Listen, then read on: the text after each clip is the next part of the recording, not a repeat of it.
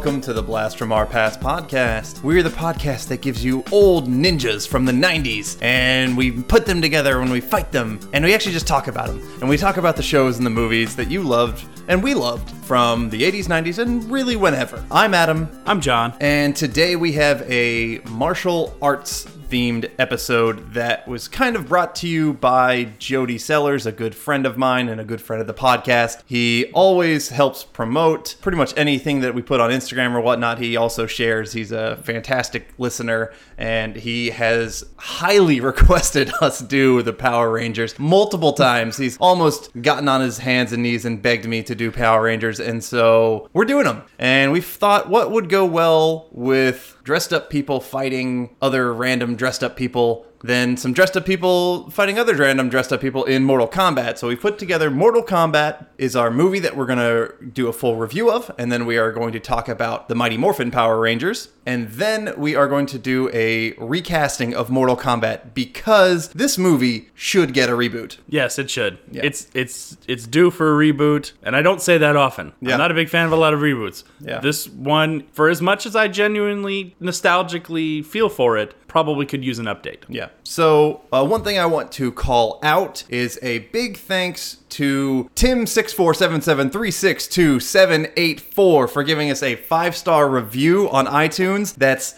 very awesome. We very much appreciate it because iTunes is still how probably most people listen. And when you give us a rating and a review on iTunes, it kind of bumps us up to other people can find us a little easier. So Tim seven six four seven seven three six two seven eight four said these guys are very entertaining and have a cool approach to reviewing the past. Simple, short, loved it. Thank you so much, Tim six four seven seven three six two seven eight four. We very much appreciate your review. Thanks, Tim. Six four seven seven three four eight two one four two whatever. All right. So Mortal Kombat. It came out in 1995. What else happened in 1995, John? A lot of good stuff happened in 1995. That year at the Grammys, Best New Artist went to a plucky little band called Hootie and the Blowfish. Ah. Sometimes you're crazy, and you wonder why. I'm such a baby,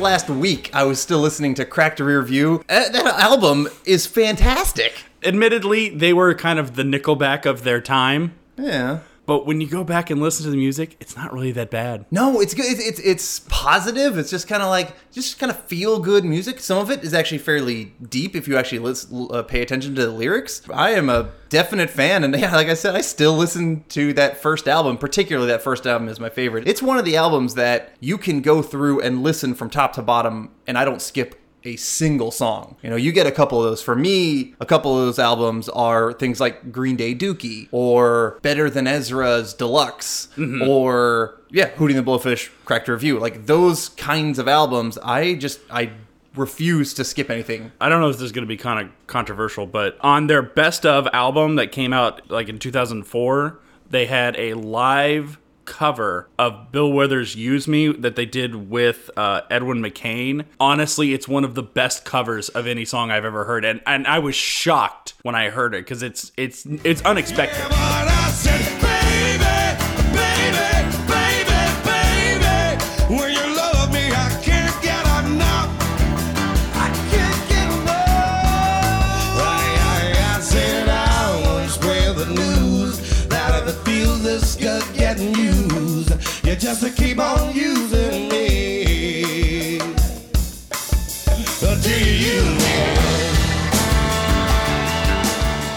I, I know exactly what you're talking about. I love that version. It's got a lot of funk to it. Bill Withers is, you know, one of those artists who a lot of people feel is a little untouchable, but their version of Use Me, it's, it's, right up there. It's right up there. It's really good. I really enjoy it. At the Oscars that year, best picture went to a tiny little picture called Braveheart. Would you be willing to trade all the days from this day to that for one chance, just one chance, to come back here and tell our enemies that they may take our lives, but they'll never take our freedom?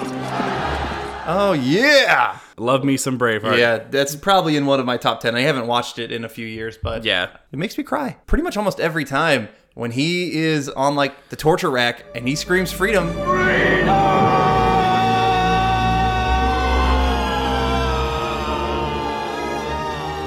getting his balls. Yeah, exactly, exactly. When he's getting his, it makes you feel. You've gotten hit in the balls before. I've gotten hit in the balls before, but the emotion in, in that freedom scream, it gets you. Yep. Uh, this is the only year I can say this. Our favorite baseball team, the Atlanta Braves, won the World Series that year. Woo!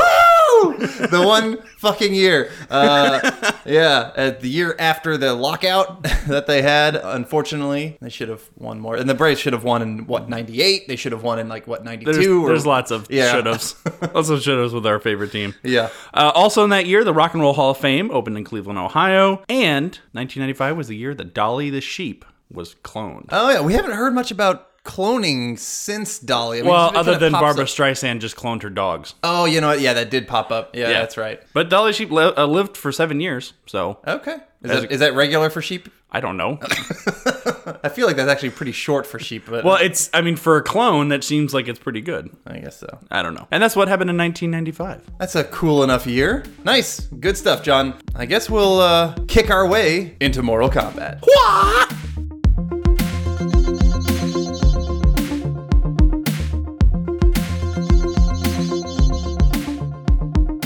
Mortal Kombat from 1995. It stars Christopher Lambert from Highlander, the series fame, as our Raiden, Robin Shou as our Liu Kang. He didn't do too much else. He was in the sequel, Mortal Kombat Annihilation, which we are never going to get to. We are never going to review that movie. Maybe we'll do like a bonus episode where we just watch it and make rip it apart, but it's not one that that is gonna gonna hit this podcast very much. I don't think. Uh, and then he was also in Beverly Hills Ninja with Chris Farley. Linden Ashby as Johnny Cage, who's done a bunch of stuff but nothing crazy big. And then Cary Hiroyuki Tagawa as Shang Tsung. He's a fantastic actor. You see him pop up in different things. He's always really good. Yeah, he's right now. He's been in uh, The Man in the High Castle, which I don't know if you've checked that show out at all. I haven't, but I wanted to when it good. first came out. Is yeah, it? I only watched the first season. I haven't kept going just Yeah. because there's so much good shit right now. But a very interesting take on like you know potential past slash future. Right. But Cary Tagawa is an amazing actor, and he's. I'm just. I'm not even gonna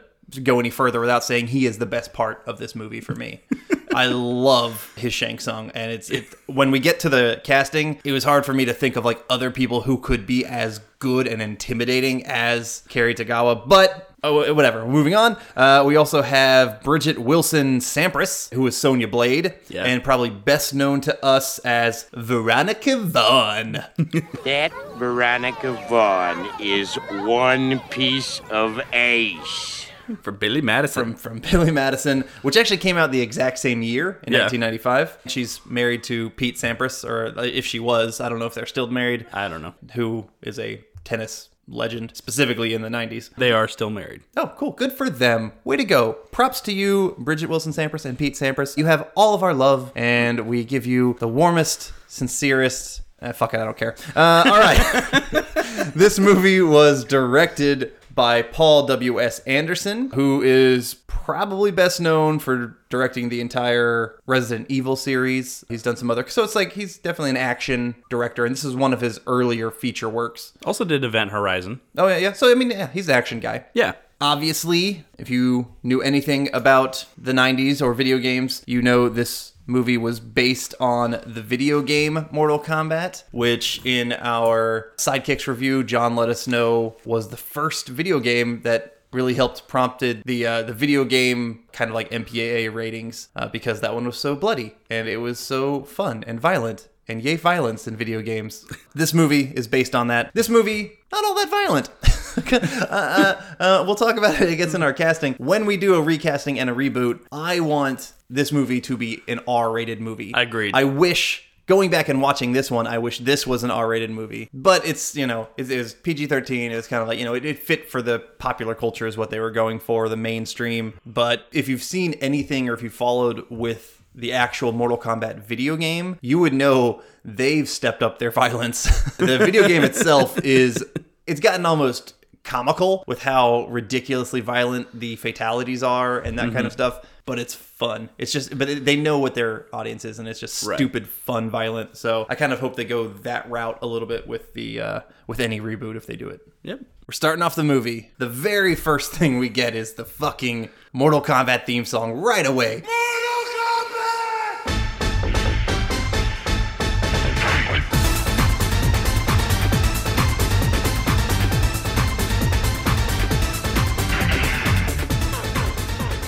Like right when we get like the I think it's New Line Cinema or whoever it was who produced it or distributed it, we get that song and a Mortal Kombat title card right away. We, you can't it can't go any further without talking about the music because they start this movie off with the music and with the like the intense soundtrack and that soundtrack probably one of the first CDs we got. I mean, it was in, in our early batch of CDs, if I had to guess. It's a fun soundtrack, and we've talked about this before, but even just rewatching the movie, I kind of forgot just how many songs just kind of pumped me up. And it's probably one of the first soundtracks that I remember that really utilized techno more than Yeah. pretty much any other soundtrack. And this soundtrack, to me, first, well, first of all, George S. Clinton, who does the actual mm-hmm. score of it, Yeah. I thought did a very fantastic job of sort of melding tribal sounds and, and a little bit of techno sounds and and all that stuff. I liked what a lot of what he was doing. But the soundtrack itself, with all of the sort of found bands and stuff like that, introduced me to so many bands that I still listen to now. So just to give you an example, like Gravity Kills, KMFDM, Orbital, Utah Saints.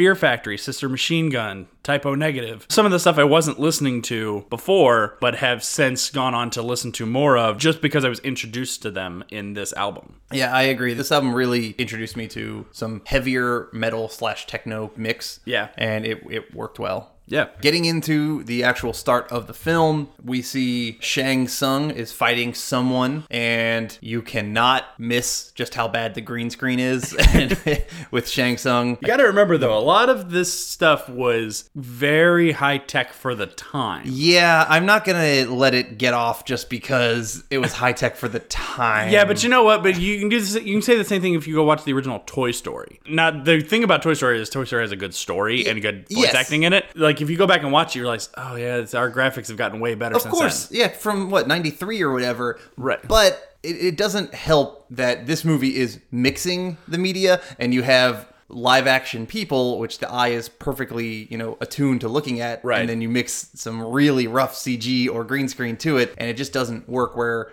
I can go back and watch Toy Story, and since you're in that entire CGI world the entire time, I think the brain kind of accepts it a little bit easier. It's kind of like when you get funkier animation, you know, you you just kind of allow it because you're kind of seeped into that world. But even then, Jurassic Park came out. Now, granted, this was not going to have the This- I don't same think kind this of had the budget as Jurassic Park. But like, I watched Jurassic Park maybe a couple weeks ago. It still holds up. It still holds up, and the graphics not completely. You can, I mean, you can pick out the CGI very easily, but that CGI looked just as good as a lot of other CGIs nowadays. Mm-hmm. And because they melded some robotics in with the CGI stuff, it actually holds up a lot better than some of the shit. Something like like a Steppenwolf, honestly, which I recently watched from Justice League. Yeah, he looks he looks very slick and smooth and shiny, and not in that world. But Shang Tsung and random person we find out is the brother of Liu Kang. He kills him, and he says, Your brother's soul is mine.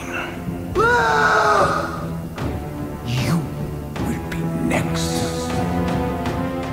They bring in so many just little elements from the video game. the one thing that did bother me is is uh, Shang Tsung has so many cheesy, Yeah, cliche lines. yeah, he has the most. He is the most, and he delivers them with such gusto, though. Oh yeah, yeah. He doesn't. No, yeah. Cary Tagawa he does doesn't not hold back. No. So this was a dream, maybe like a not really a prophesized dream, but he's Liu Kang wakes up and he realizes that, you know this is this is what happened. I guess he's kind of haunted by Shang Tsung killing his brother. He gets a telegram from I think his grandfather that he has to go back home. Then we cut to Sonya Blade. Who uh, is Sonya Blade and Jax, which I kind of just get from context. It's Jax, who I think was a character in Mortal Kombat 2. Two, I don't yeah. think he was in the first one. They used characters from the first and second game. Yep. in this movie. we're just kind of getting establishing them. They are on a police team, like a SWAT team, kind of, and they're hunting down this guy, Kano. Kano was another character. He was from the first Mortal Kombat. Um, he's the guy with the metallic eye. I gotta point out a line that Sonya Blade says. Jax calls out that Sonya Blade doesn't trust anybody, and she says, I trust one person on this planet, Jax. You're talking to her. implying she only trusts herself, Right. which is really fucking bad for a police team. Yes. Like if you're on a SWAT team and you don't trust any of the people around you, you're not probably going to be a very good SWAT member. And if you're partnered with her, it does not instill a lot of confidence. Agreed. Yeah, she's not gonna do what she needs to save your life because she's only gonna care about herself. Mm-hmm. So she is a bad police officer. That's established. We don't like her at all. We do meet Kano in this scene. We see that Shang Tsung. He's talking to Shang Tsung, and basically Shang Tsung wants to lure Sonya Blade into a boat and on a tournament. And that's kind of our first inklings we get about whatever this boat and whatever this tournament is. Mm-hmm.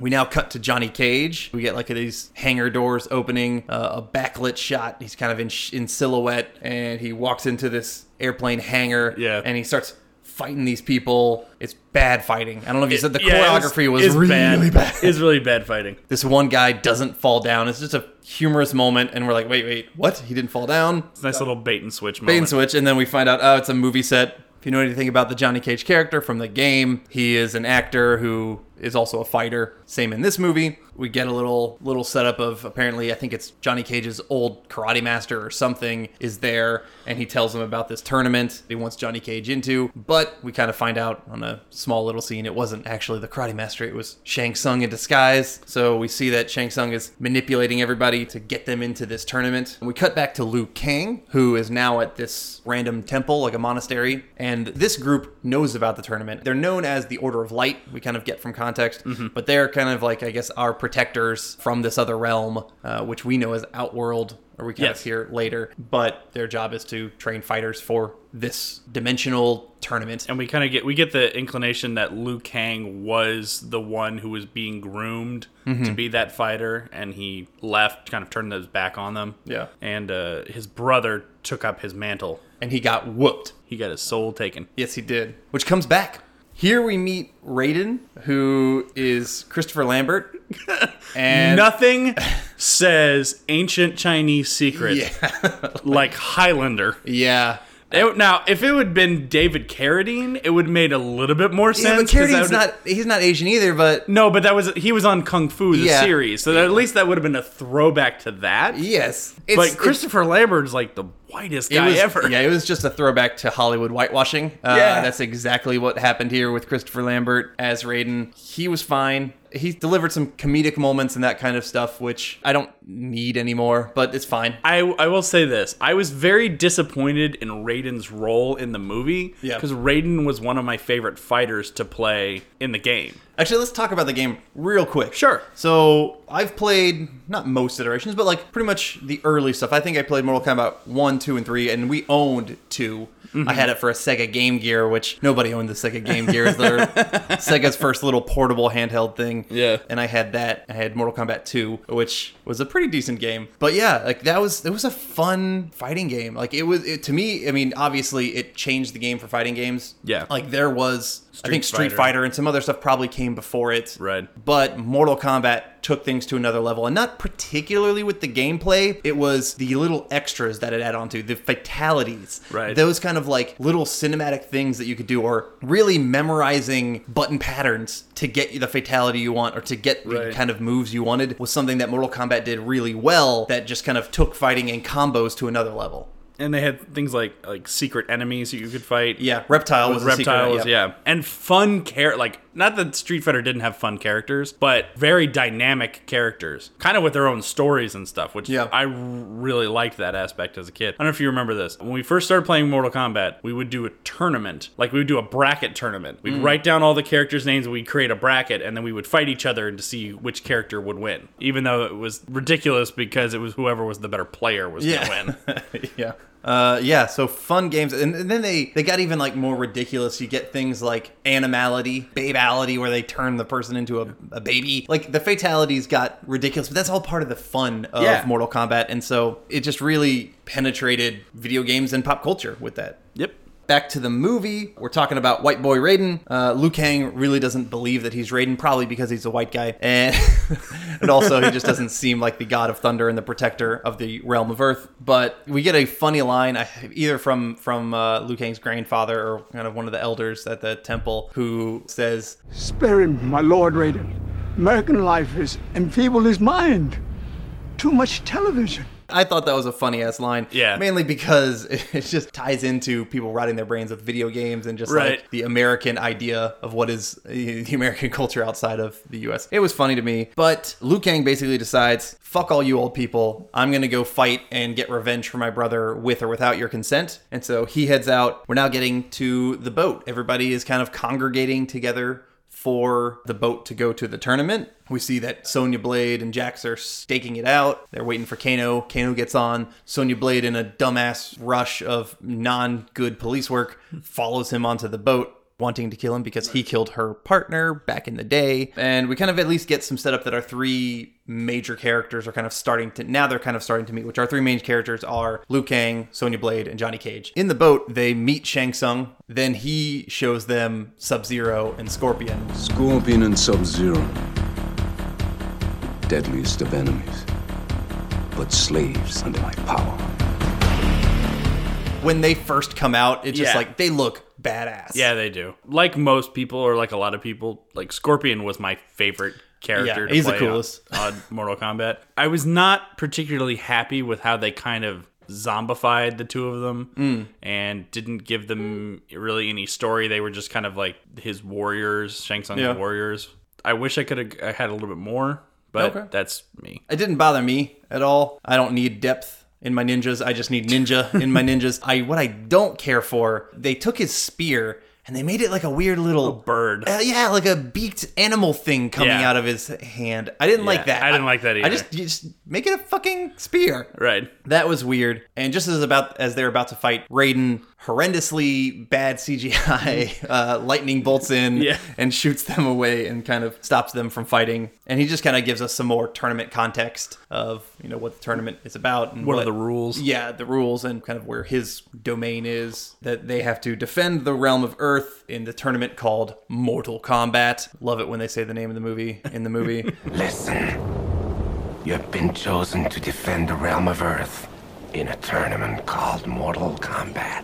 Apparently for the emperor this evil emperor who we know as Shao Kahn from the just the video games but mm-hmm. for him to enter the realm of earth he has to win 10 tournaments in a row and they've won 9 and so mm-hmm. this is earth's last hope before they're going to be invaded and I got a fantastic line, probably maybe my favorite line in the entire movie from Sonya Blade after she hears about the context of the tournament. She says, A handful of people on a leaky boat are gonna save the world. Exactly. And it just i love it like that line it's fun and it just kind of it's, there's a lot of humor in the movie Yeah. and a lot of it basically works i mean it fits it feels very 90s I appreciate the humor in it too. yeah well without the, any of that humor It would just be sad. it would not be a good movie and it's hard to say it's a good movie Right. but yeah we get apparently the boat's now crossing over to this island area which is kind of like i'm, I'm assuming it's an in-between area for the realm of earth and the outworld Mm-hmm. because Raiden can still be there and Raiden still has powers. He doesn't at the other place, but it's kind of like a like, like a, a- a middle meeting area. Yeah, yeah, yeah, a meeting area, parlay ground, and we get fantastic line of Shang Tsung saying, It has begun. Cary Tagawa delivers all of his lines like 150%. Yeah. like, you know, if the, if the director was like, "Hey, I need you to give me, you know, something good here." He'd be like, "Fuck it. No, I'm going all the way." And I'm gonna he, give you that and some. Yeah, and his he did a lot of he was very animated in his face Yes. too. yes, he was. yeah. Now we're kind of getting into the tournament area, but just kind of like this, I don't know, temple-ish kind of looking thing or kind of a creepy castle. We see these statues and we're seeing Katana. Can't remember the actress, but she's gorgeous. Uh, her name is Talisa Soto, and she really hasn't been in much else. yeah, that's a shame. I mean, well, Other granted, than- uh, not really a shame because I wouldn't say her acting is amazing, but She was in License to Kill, so she was in a Bond okay, movie. she's in a Bond film. but cool. Other than that, it was pretty much just the two Mortal Kombat movies. Yeah. and some other things here and there. Yeah, fair enough. We see one of the statues. Shang Tsung talks to it, and it's a lizard slash reptile, whatever. It's reptile. It's Reptile. This is so instead of just going with another ninja, they have reptile be an actual reptile beast. yes. And he the CGI is terrible for everything that he's in, which you know whatever that's for the time, but Yeah. still terrible. I didn't really like that play. It didn't. I, I wish. Yeah. I didn't need it. I didn't need it, and how they later on how they adapt him into the actual Yeah, we'll reptile version. definitely talk about that. But we're gonna have to talk about it now, Adam. It was inevitable. It was gonna happen. Guess who voiced Reptile? No, Frank I didn't- Welker. I didn't realize. Our old friend, wow, Frank Welker. Welker Watch. Yes. yeah. We're going to just rename the fucking podcast to the Frank Welker podcast. we could though cuz we could just talk about everything that he's done cuz he's done in, he's had like 800 or 900 credits and Yeah. we could just just talk about his shit and th- that'd be fine. Like it would still fit almost exactly how how we do it. what we're doing it, yeah. He also did the voice of Shao Kahn at the end. oh, okay. That You can also tell because it sounds suspiciously Claw from Oh, Inspector Gadget. gotcha, It yeah. sounds suspiciously like that. yeah. He's got he has a good rasp. Uh, Yeah, he's got a good low rasping voice. Yep. So it was inevitable. We Okay. gotta have him in something. well, I uh, We can't escape him. I, I didn't realize I You don't can only hope to contain him. people, we are not endorsing Frank Welker, or we endorse Frank Welker because we love him, but we're not hunting out things that he did. He's just popping up. Yeah, I didn't. We, yeah, when we chose this, we didn't expect. I didn't expect to find him, but fucking love the guy. Maybe one day we can get him on the podcast. I doubt it. He doesn't do interviews. As No, far of as I- Uh, what a what a lofty ass dream that would be. well, I'm not asking him to do a re- interview. I'm asking him to do a review. Let's let's, let's Oh, that's way shit. different. Yeah, yeah, super different. Anyway, we get a very quick fighting demonstration. They're they're having a feast, and we're just getting kind of the start of the tournament. Shang Tsung it wants to demonstrate how badass the tournament is, I guess, or whatever. And he has Sub Zero fight this random other dude. Here we see Sub Zero's powers, and he freezes this dude in midair who explodes basically upon you know once he gets hits the ground and we get the another cheesy Shang Tsung line of Flawless.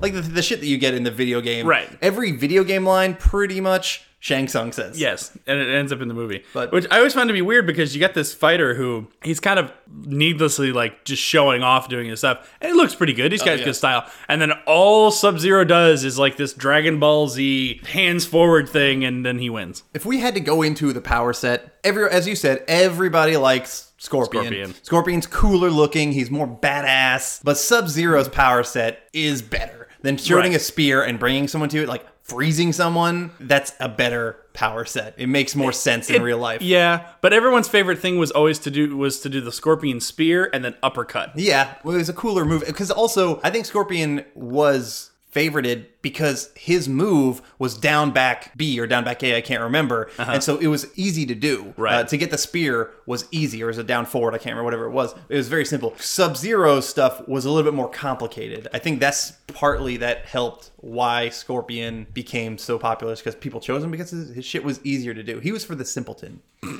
I'm just kidding. I liked him too. That's all I played. so, kind of after this demonstration, the three main protagonists are trying to follow Shang Tsung, and we get this shadow of Goro, and we're kind of getting introduced to Goro a little bit. We see Kano is, you know, on this extra little table where he's eating mm-hmm. and Goro is with him. So Goro, if you never played the game, but if you're listening to this podcast, I'm assuming you played the game or watched the movie, but if you didn't, cool. Goro is this very large, monstery looking thing who has four arms, and he was the penultimate boss, Shang Tsung being the, the final boss in the game. He was always very known for being very tough and he's big and strong and, and whatnot. And in this movie, I liked the voice of Goro, and I can't remember who did it. That was his intention.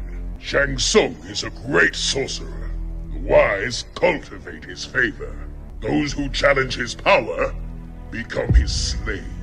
It was the puppet that looked rough. At least it was a robotic and a puppet, though, and it wasn't just. They didn't use the same CG that they did with Reptile. Right. Because if they did, that would have been really bad. I mean, nowadays, you know it's going to be full CG nowadays, and that's fine, and we'll talk about that in the casting. Um, the voice of Goro is actually someone who we've talked about before. Is Kevin Michael Richardson. Oh, shit. Love Kevin Michael Richardson. He does. He is an amazing voice actor in his own right. Yes. and I may or may not uh, be talking about him again later. but fuck, I have to change my casting because that's who I put as the fucking voice. fuck. I didn't realize that. I put. All right, I'll switch it to my other one. I'm swapping that out. That's exactly who I put as Goro. I was like, oh, he's a fantastic voice actor. He's got good low and deep and has a good growl. He'd be perfect for Goro. Whoops. Okay. All right. Changing that up. anyway, so we kind of get, uh, we see Kano. We get kind of some contact with Goro, meeting him. Yeah, the puppet uh, is okay. It, it's it's not it's not terrible, but it's not great by any means. So. I'm just allowing the Goro puppet. There was definitely some some rough moments with it, but you know, fuck it. So we get a little bit more exposition here with Shang Tsung, and we get Katana trying to like guide Liu Kang around and kind of being mysterious and some stuff. I, I don't the the whole Katana stuff. I just don't need. I Yeah. would prefer it to be cut because it's very unnecessary. Yeah. her entire yeah her entire character should just have been gone. I don't I don't want her at all. Maybe they could have just had her as a fighter in the tournament somewhere, but other than that, like Yeah. that whole storyline, I really didn't care about. Yeah. Liu Kang sees Reptile just kind of as he's walking around, and Reptile kind of spits poison in his face or whatever. We're just kind of just setting up that, oh shit, Liu Kang knows that Reptile's around. Yeah. The three main protagonists get back to the feast, and now all these fighters are, are there because, well, Shang Tsung saw that they were, or he heard them as they were leaving, like, the Goro area, and so Mhm. now they're kind of like, they're off to start some fighting. We get some badass music.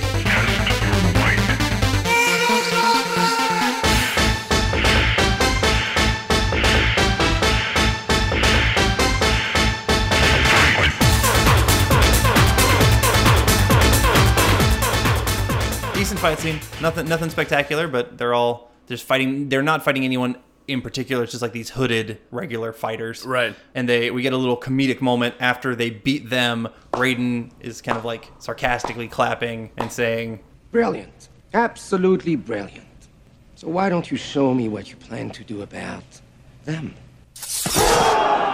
funny little moment. We've seen it before in other movies, but Raiden basically doesn't allow them to fight because it's pre-tournament, that kind of thing. Right. Uh, just a funny little, funny little moment. We're trying to get us some action, I think, because we haven't had too much action in a little bit. Uh, now, though, we're cutting to the tournament. It begins. We get Liu Kang fighting this random guy, this cool, good-looking martial artist guy with these kind of like long braided hair. Yeah. and he kind of like anytime he like makes a sound, it, you get like a tiger growl Yeah, or something. yeah. It's unnecessary, but it's a decent fight. It's it's uh, Liu Kang ends up winning, does this double kick to the guy's ribs, uh, and the guy can't really end up breathing, and he dies. And Shang Tsung takes his soul, Mhm. and then he gets another classic Shang Tsung line of Fatality.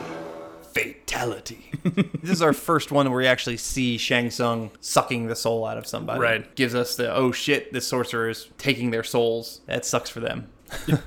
we now cut to Sonya Blade and her first fight right against Kano. Yep. She Moving she- it through. Yeah, she gets her man right away. She is not a very good martial artist. I think Bridgette Wilson Sampras probably they should have given her a couple more months Of in her- training. of training. I know she's a police officer, and so they don't need her to be a martial artist, but more of like police police. Yeah, but it's. Mortal Kombat. It is exactly. It's Mortal Kombat, and the moves aren't.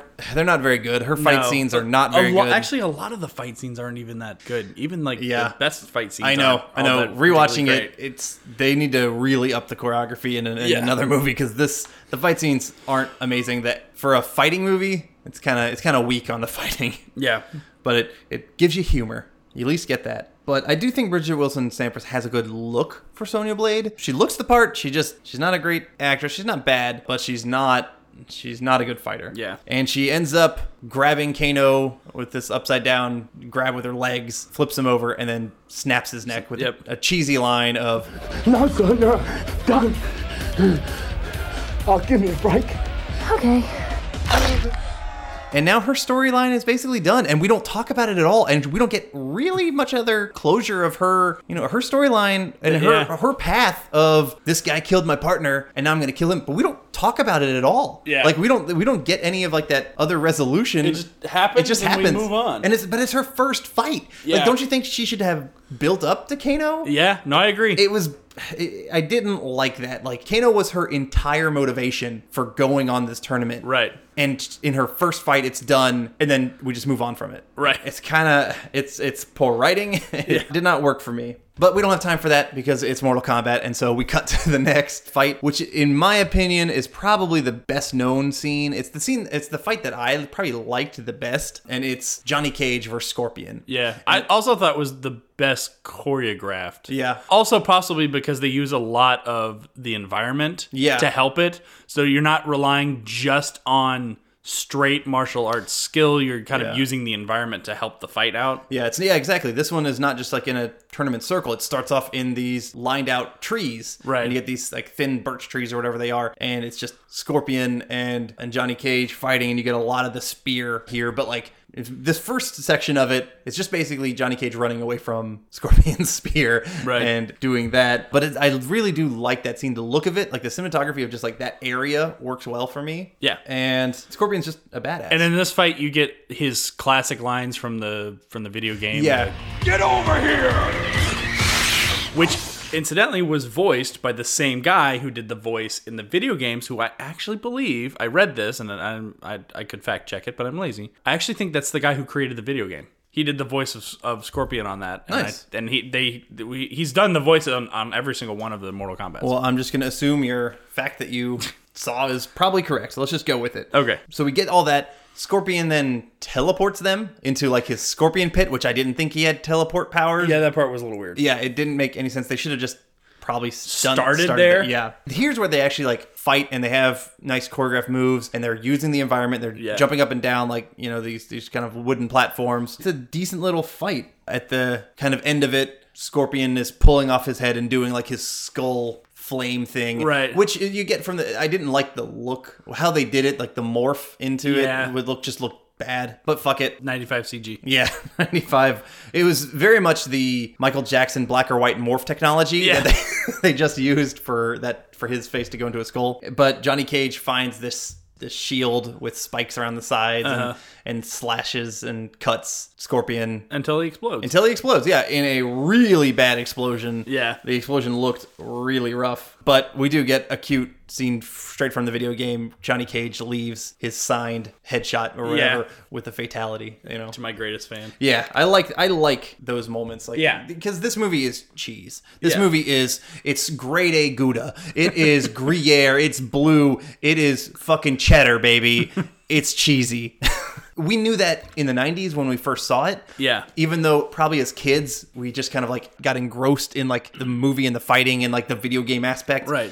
Watching it now, if you are gonna go into it thinking you're getting like a fucking really good Jackie Chan where you get like good story and like really good fighting, that's not this movie. Yeah. This movie is a lower budget blockbuster wannabe where they implement comedy to try and get away from the shortcomings of everything else. right but if you're a fan of the video game they put in lots of little easter eggs and stuff like that Yes. Yeah, and the video game itself is almost comedically over the top with Yes. some of its stuff. And so this does fit in with that. So Yeah. yeah. yeah. Now we get the weirdest fucking fight in the entire fucking movie. I don't get why they had this Liu Kang versus Kitana. I don't get is this a training session? We don't we're not told it's a training session. It seems like it's just another fight in the tournament. Right. And so they're fighting, and Shang Tsung is kind of like overseeing it. Here, I have a massive issue with it because Shang Tsung gives a line earlier while our three protagonists are listening in over on the feast. Uh-huh. Shang Tsung says, We must not get Kitana and Liu Kang together. Yeah. And he is the one who sets up the tournament, which is established because he says in the Sonya Blade Kano fight, he says, You're welcome, Sonya Blade. I'm this is my gift to you. So you can imply he is the one who sets up who's fighting who. Right. At least I did. Then why the hell did he put Liu Kang and Kitana together in a fight when he said that they shouldn't be together?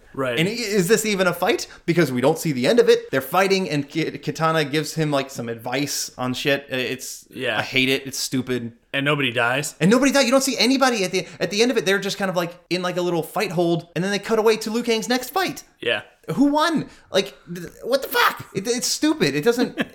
that whole scene should just be fucking gone. If she needed to tell him something, she should have. They should have found a different way for her to. Tell Yeah, him. but she's giving him hints about you know you have to use the element of life to win your next fight. Okay, cool. And then we cut to this guy dropping off a water bucket. Huh. I wonder what's gonna happen with that. Yeah. Uh, and then we find out it's Raiden. Huh. I guess that's probably gonna be. It's this movie. Subtlety is not the strong point in the writing of this film. Yeah.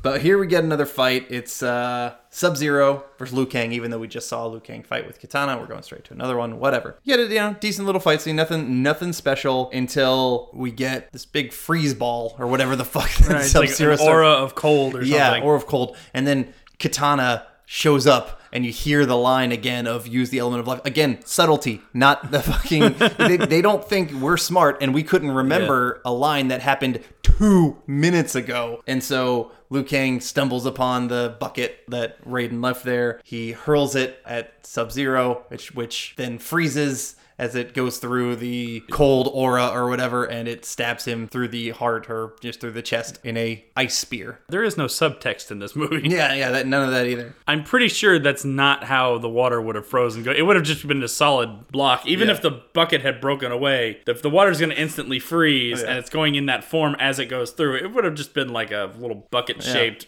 block. And maybe it would have like smashed his head in or something like that, but still. Yeah, yeah. Well, because movie physics. Movie we're, physics. We're, al- we're allowing it. So now the human side of One Enough and Goro is entering the tournament. We get kind of a quick little montage of Goro beating the shit out of a bunch of guys. Yeah. And now we have a scene of Goro fighting this random dude who we meet when Johnny Cage first comes onto the boat. He's apparently another like very famous martial artist from America, and Goro kicks his ass. Yeah. Basically, there's no real other setup than it just kind of like it, it gives, I guess, the stakes of oh, as opposed to these nobodies dying from Goro. Here we're getting someone that we've met before dying from Yeah. Goro. I wish they stepped it up a notch and Game of Thrones that shit, and someone more important would have died. Right. Then it would have really given some like context as Yeah. to like, oh my god, Goro is this badass, as opposed to uh, he's just beating this one guy They up. could have killed Sonya Blade at this point. Well, no, because he uses Sonya Blade at the end. Yeah, But it was like they could have killed her because their story's done. Yeah, I mean, yeah, her arc is finished. Yeah. but whatever. My least favorite line, used line. They've used they use this line multiple times, but at the end of the fight, when Shang Tsung sucks out the soul of this guy, he says, Flawless victory. Your soul is mine. "But it wasn't flawless. No. The guy got some shots into Yeah. Goro. Yeah. And and if you know anything about the video game, if you take a single shot, it's not a flawless victory. Right. So that annoyed the fuck out of me. Yes. They, they didn't even follow their own Mortal Kombat rules. He takes his soul. We get a little pep talk of uh, Raiden. You know, talking, he's giving some advice to the rest of the team. Basically, Johnny Cage takes this as advice to just fucking call out Goro, and he wants to try and save Sonya Blade because they have a weird romance thing that comes out of nowhere Yeah. unnecessary. Like if you if you get a white female and a white male in a movie, for some reason they have to fuck, and I don't. I didn't need it. I didn't want it. Yeah. Like it just it It had nothing to do with the story. Yeah. So he challenges Goro, uh, and Shang Tsung does it, but he has to. But he wants to make a deal. He uses it as an opportunity to get something he's going to want later. yeah, which the deal is a really bad deal. I know why you why you would accept that at all. yeah, Johnny Cage was not thinking because he was thinking with his dick. Yeah, he was. Uh, the stipulation is basically okay, I'll allow you to fight Goro, but then I can fight whoever I want for the final battle. Like, it doesn't have to be you, it can be fucking anybody. Right. And I can do it anywhere I want. And so he makes that stipulation, and Johnny Cage is like, yeah, yeah, sure, whatever. It's Right. like, what the fuck? Like, if you beat Goro, it doesn't mean you're going to the championship. He can choose. He could have cho- chosen a, a dumb fucking like one of the other bad fighters, like who maybe was still alive, but I don't know. Uh, Johnny Cage, this is a bad fucking deal. Raiden recognizes that, but whatever. We get Johnny Cage versus Goro in probably the worst fight in the entire movie. Right. Although the best opening move. Well, the most effective opening move. It Yes. was not. It was. It was the cheapest opening move, but it does give us one of the best lines. Goro grabs Johnny Cage's sunglasses. Don't want to skip this part. Yeah, yeah. He breaks them up, which is awesome. And then, basically, to retaliate, Johnny Cage does a good split and then hits Goro right in the nuts. And it's a funny comical scene, but that shit is used so often as kind of like the catalyst to make the person who can't, who shouldn't win the fight, actually win the fight. Nut- Right. nut shots in martial arts movies are like the Deus Machina kind of bullshit, um, where they shouldn't happen, but they do to Right. give to give the lower level person that one step up. Yeah. In a fantastically honorable move, he punches Goro in the nuts and then runs away. wow, what a what a hero! but he runs down this fucking cavern kind of path Goro follows him when he finds him at the end near this cliff's edge. We get Johnny Cage saying a fantastic line, Those were $500 sunglasses, asshole. and in like three moves, Johnny Cage kicks Goro off the fucking edge. Which one, the fall looked really bad. The green screen Well, really bad. Before he falls, though, he's holding on, Y- yeah, and he Yes. revisits the line of "This is where you fall down." yeah, same that we got from earlier when we first met Johnny Cage. Yeah. Ha ha ha humor ha ha ha that didn't detract from how bad the fight was Yeah. in my opinion the humor in this movie is not a blanket covering my eyes from some of the crap maybe it did as a kid but as a 32 year old man it is Well, not I mean, you you could already tell that that nine foot puppet was not fast, so they couldn't have had like a huge battle. So I'm Yeah. sure they did what they what they could. so that's the end of goro now shang Tsung is challenging whoever the hell he wants. He grabs sonya blade and he takes her to outworld. And so he is going to have his final battle against Sonya Blade, but there is one stipulation: she has to accept the fight. But we go mm. into into Outworld. Raiden can't follow, so here we finally get you know context where Raiden can't go. But Liu Kang and Johnny Cage decide to follow as they're kind of like discovering Outworld and they follow that. Here, Liu Kang finds a reptile again. He throws reptile into a statue, and for some reason, when you put a lizard into a statue, they bond and they become a ninja. Did you know that, John? That's like that is grade A science. That's what this movie taught me. Yeah. so I've been trying to just shove little lizards into into statues the rest of my life, and nothing's happened. Nothing's so, happened. Yeah. I don't know what I'm doing wrong. Yeah, I guess it's kind of like that secret enemy bullshit, but from the game. But it just it was very convoluted. It didn't make any sense. I don't know where he got the clothes from either, because you get Yeah, the, well, the- the statue doesn't look anything like the guy he turns No, into either. not even a little it bit. Just, it just morphs into the green version of Scorpion and Sub Zero. Yep. Um, we get their fight. Uh, another mediocre fight, nothing special, but I guess the coolest part of it is actually Liu Kang does his bicycle kick at the end. Yeah. When they do the, the, the moves from the game, that's kind Yeah. of the fun shit. Yeah. And so he does his bicycle kick, and that's kind of how he kicks Reptile back to the ground. And when a reptile dismembers itself from the statue, it also turns into bugs. Did you realize that? That's science. Yes. There was a bunch of weird bugs that came out of nowhere when Reptile was basically no longer with his statue. I mean, maybe it's Outworld science. I minored in Outworld Science, and I don't remember that though. but I took it as a community outreach program. now Liu Kang beats Reptile. He, he squashes the actual reptile Yeah. at the end, and that's that's the end of that fight. That's the end of that character, and I'm okay with him being gone. yeah.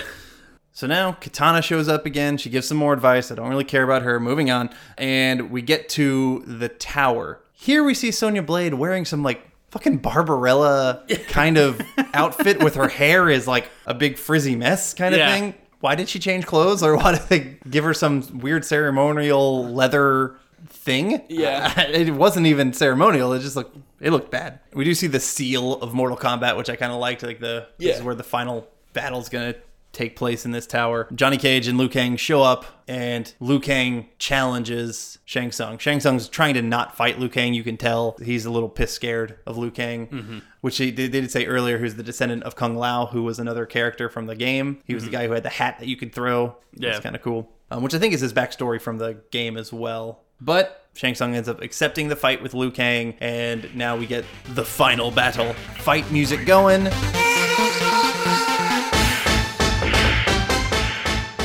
Kitana's advice is that he has to face three enemies. He has to face his enemy, which is these old warriors or whatever that Shang mm-hmm. Tsung pulls out of these old souls and has him fight. Which honestly, I wish this was a good opportunity that they could have had Shang Tsung pull up maybe one of the other two people that we saw him suck the souls of. Maybe the first guy that Liu Kang fought, or probably even better, the guy that Goro fought that we had met before. Yeah. That would have been cool. Instead, we just get these old warriors Yeah. uh, it's fine, but it did lack a little depth to it.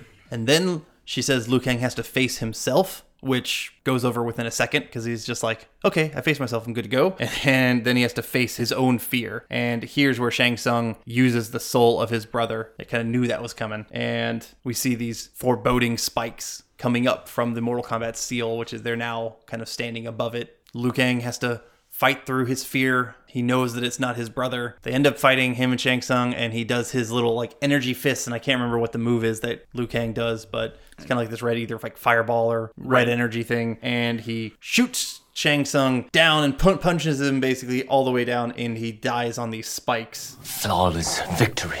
You keep using the word. I don't think it means what you think it means. Again, not a flawless victory because I Right. think I think Liu Kang took a hit, and all of the souls that Shang Tsung has trapped are now freeing from his dead body, including the younger brother. We get a cute little scene of that, and the tournament has won. But we get that weird Emperor Shao Kahn ending. Weak, pathetic fools. I've come for your souls. I don't think so. Which he looked really bad. Yeah. The graphics looked bad. That's how the movie ends. You had the happy music, and then you end on, oh shit, there's a- the Emperor. A fight pose. Yeah, a fight pose, exactly. Oh, we're gonna go back into it. Kind of like, is there gonna be another movie? The answer was yes, unfortunately. Unfortunately, yes. uh, so that is the movie. Final thoughts, John. Do you? Let's start with you. I really did enjoy going back to watch this movie. I had a lot of nostalgia for it. It is not great the effects. It's mildly okay for the martial arts. Some of the scenes are better than others. Some of the fighters are better than others. It depends on which part, but it's fun. It's a lot of fun to watch, and I I probably would not have no problem you know watching it again. I really enjoyed going back to see this, and you know what? If you haven't seen it in a while, I would say go back. Know that you're going to see early '90s CG. It's not really going to hold up, but if you can get past that and some of the uh, melted cheddar that's oozing all over the film, I think you'll have a good time. Yeah, I very much agree. The film itself, you know what you're getting. It's a bad movie. It's a cheesy movie. It has its issues all over the place. But is it still fun? Yeah, it's still kind of fun. Mm-hmm. It's a movie that I would be fine watching it just by myself at home because I enjoy that nostalgia feeling. Obviously, that's why we're, we're doing this podcast because Yeah. you and I enjoy that shit. And I can just dive myself back into the movie and enjoy it. But I would probably really, really love watching this movie with other friends who enjoyed this movie as kids, us drinking some whiskey, us just like Mystery Science Theater 3000, and just doing a bunch of this. It, it'd be a fun, with friends, like bad movie night kind of thing Yeah. And it, it would it would work in that context absolutely. And if you were nostalgic for it it's i wouldn't i don't know if i would say it's worth a watch but it's fine to watch. And Yeah. you'll, you'll enjoy it. You'll have fun. Yeah. so yeah. Sweet. Mortal kombat. Uh i'm honestly surprised i thought i was going to be like oh my god this is a tr- piece of trash again. It doesn't hold up. Right. but it does. I mean well it doesn't hold up. It doesn't hold up. That's the but you can find enjoyment out of it. And yeah. and it's on netflix right now but yeah it's uh yeah go check it out i would say Yeah.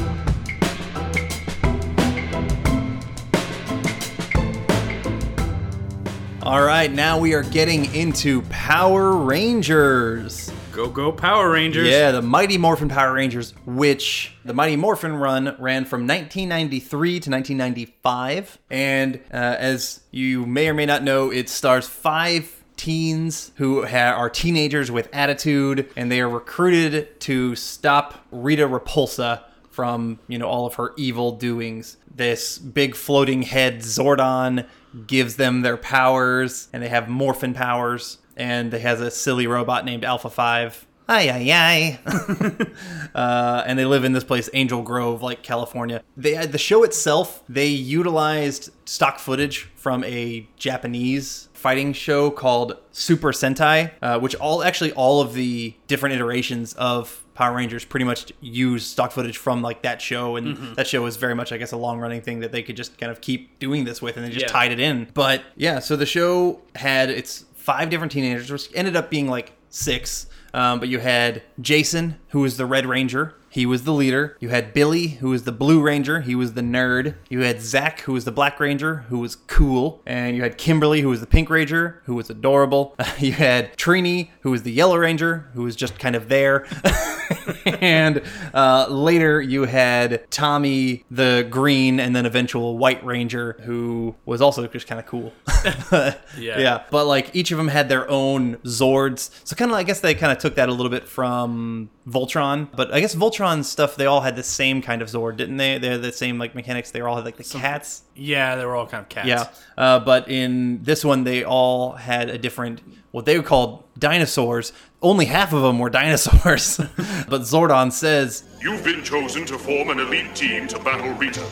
Each of you will be given access to extraordinary powers drawn from the ancient creatures you call dinosaurs. Dinosaurs? Here, Jason, the Red Ranger, you get your T Rex. Here, Billy, the Blue Ranger, you get your Triceratops. Here, Zach, the Black Ranger, you get a Mastodon, not a dinosaur. Right. here, Kimberly, you get your Pterodactyl. Okay. Uh, and then here, Trini, the Yellow Ranger, you get your saber-toothed cat, not a dinosaur. and then even the Green Ranger, his was a dragon. Right. Not real. and then it became a white tiger, not a dinosaur. But whatever. This show is definitely not one that you think will like actually follow its shit. It's for kids. When I was a kid, I only watched seasons 1 and 2 where Rita Repulsa is the main bad guy in season 1 and then you get Lord Zedd in season 2 who's kind of like a red dude who but he has like this visor thing and this Uh-huh. kind of Z on his head. And I, and I liked him just fine. And then after at, at the end of season 2 I, th- I think is where I gave up as a kid Right. and you get this skeleton guy in season three called Rito. I don't remember, but he ends up he's Rita Repulsa's brother, but he's like this skeleton military looking guy. But I, I didn't watch any of those and I kind of stopped. None of those hit my nostalgia, but seasons one and two definitely do. The villains, Rita Repulsa is just kind of like a, I don't know, I feel like she's almost a classic villain now. Yeah. She's just kind of ridiculous. Magic wand! Make my color oh, a little bit over the top, but and it worked out really well that you know a lot of her footage or her footage was stock stock footage, Right. And so and it, she was obviously speaking Japanese, but she was dubbed for the English version, and it just didn't match the mouth. No, a lot of times they, she would actually be talking, but she her mouth wouldn't be moving. At all. Yeah, yeah. They obviously took and changed the storylines, which in itself actually seems kind of cool. It's kind of like the movie version of sampling. Yeah. Just kind of taking what's and then redoing it. Now, granted, it didn't really work on a quality level. on a quality level. Yeah. No, I mean on the sto- they made it work for their stories. Yeah. and it was fine. I mean, you can kind of tell something kind of interesting. First of all, this isn't the interesting part, but I did not really watch Mighty Morphin Power Rangers as a kid. I think I watched one episode and I was like, nah, this show isn't for me. I did, however, huge crush on Amy Jo Johnson. Yeah, Huge crush on Amy Jo. it was impossible. Everybody, Everybody had a did. crush on her. Like I was probably, I think I was eight when this show came out, and even my little eight-year-old Dingle was getting getting crazy over her because yeah, she she was kind of like the new Kelly Kapowski. Where Yeah. everybody had to have a crush on her. And Yeah. i- she is adorable. And Amy Jo Johnson's still gorgeous. Yeah. Amy, Amy, call us up if you're listening. Find my number. I'll, I will, you know, send me a DM or something. I, I like you. um, but yeah, you're you're dead on with that. One of the things I found out. So when they switched or when they morphed into their suits, there were two girls, right? Yeah. But when they morphed in the suits, the Pink Ranger was the only one who had a skirt. Mhm. That's because in the original Japanese version, the Yellow Ranger is a boy, Yeah. not a girl. Yeah, that's that makes a lot of sense.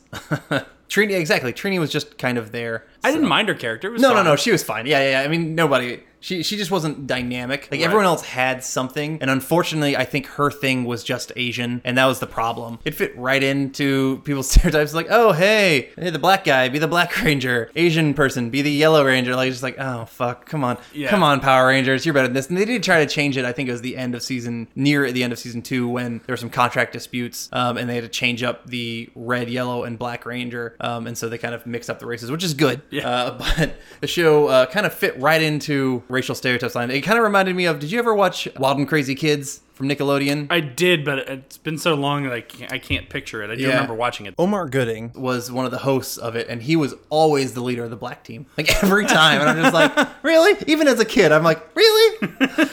so, so, but that aside, this show is so fucking 90s. Between it the is. music, between like the acting, between like, you know, it felt like they were just trying to copy, like, so the stuff that they wrote and acted for, like the English version, like the non stock footage stuff, everything was pretty much taking place at this youth center. They were kind of like having their teen problems. It was very much like a, hey, we were going to just rehash Saved by the Bell, Right. but add some martial arts elements Right. to it. And there was a, in perfect 90s fashion, in episode one, which I watched. I probably ended up watching like four or five episodes, honestly. I did too. Yeah, episode one, when they like getting their powers and they're deciding, oh yeah, I want to do it. Amy Jo Johnson gives a not joke.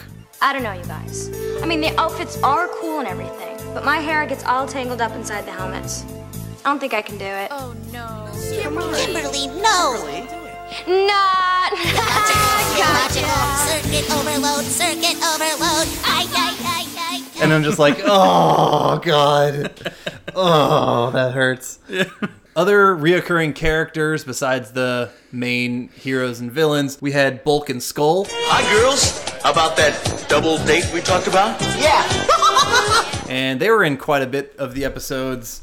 They were the bullies, comical relief bullies. They weren't Yeah. actual bullies because nobody took them seriously. Right. And they were really cheesy. I do remember when Tommy came on board, there was this storyline, and I can't remember what the name is, but Tommy the Green Ranger was a new kid kind of in the area and doing this martial arts tournament where he was fighting Jason, the Mhm. Red Ranger, and Rita Repulsa sees him and is like, oh, I'm going to recruit him. And she brainwashes him to fight as a Green Ranger. And so the so probably one of the better storylines and maybe the entire run of the show. Tommy fights the Rangers and he's he looks more badass. He has the same kind of suit, but he has like this gold chest platey kind of thing. But I mean it's a foam chest platey. Right. But so he just kind of like looks cooler than everyone else. And his Zord is like this big dragon Zord, which is just as big as all of their other Zords combined. right. so he, he's like immediately the coolest of all of them. And that actor, Jason David Frank, he has been on like three or four different Power Rangers teams. So he was on Mighty Morphin Power Rangers as the Green Ranger and then the White Ranger. And then I think he became the Red Ranger in Power Rangers Zeo. And I think he was another Ranger in Power Rangers Dino Thunder or Dino whatever. I can't remember what they're called. But yeah, I think that guy has probably, since the show, he's probably been the face of Power Rangers more than anyone else. Mhm. If I have to, if I have to say. Um, but he's also a definite like martial artist. Like he does martial arts tournaments. I believe like still competes, maybe even to today. John, can you name all of the different Power Rangers shows? No, I didn't even up and up until recently. I didn't even know there were multiple Power Ranger shows. There have been three theatrical movies. They had the Mighty Morphin Power Rangers movie that came out in I think '97 Mhm. that tied in with this this show, and then they had a Turbo Power Rangers Turbo movie, and then they just had that reboot that just came out like last year. But they still have Power Rangers going on today is a show, and another one like set up for next year. I think they've had I think it's almost 20 different Power Rangers iterations. And I'm going to run through all of them. We started off with the Mighty Morphin Power Rangers, and then they had like a short lived side one called Mighty Morphin Alien Rangers. I didn't watch that. I didn't even really know about that until I was searching. And then we had Power Rangers Zeo. Then we had Power Rangers Turbo. Then we had Power Rangers in Space. Then Power Rangers Lost Galaxy. Then Power Rangers Lightspeed Rescue. Power Rangers Time Force, Power Rangers Wild Force, Power Rangers Ninja Storm, Power Rangers Dino Thunder, Power Rangers SPD, Power Rangers Mystic Force, Power Rangers Operation Overdrive, Power Rangers Jungle Fury, Power Rangers RPM, Power Rangers Samurai, Power Rangers Megaforce, Power Rangers Dino Charge, Power Rangers Ninja Steel, and Power Rangers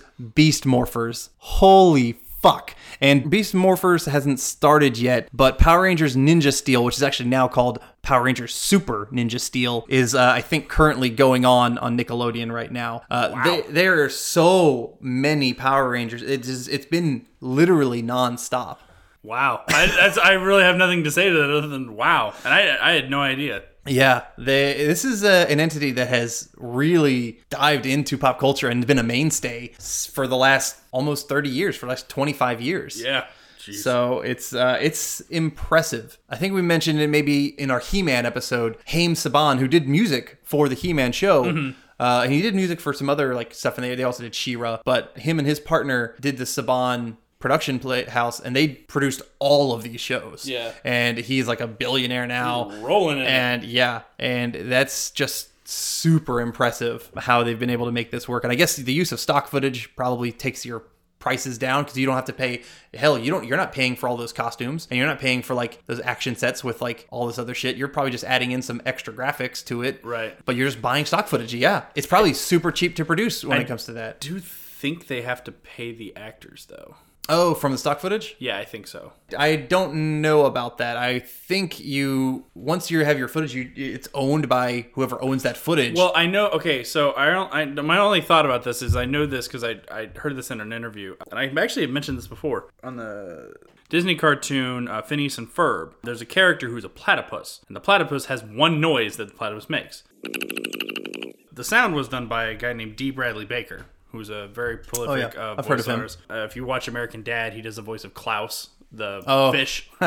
It's times like this I wish I had a wife, so I could turn to her and say, Stop eating bread, you fat pig. Look at your thighs. You disgust me. Um, oh, we've, he- we've we've talked about him before. I think. yeah, we've talked about him before. Um, he did the voice one time, but gets paid every time they use it.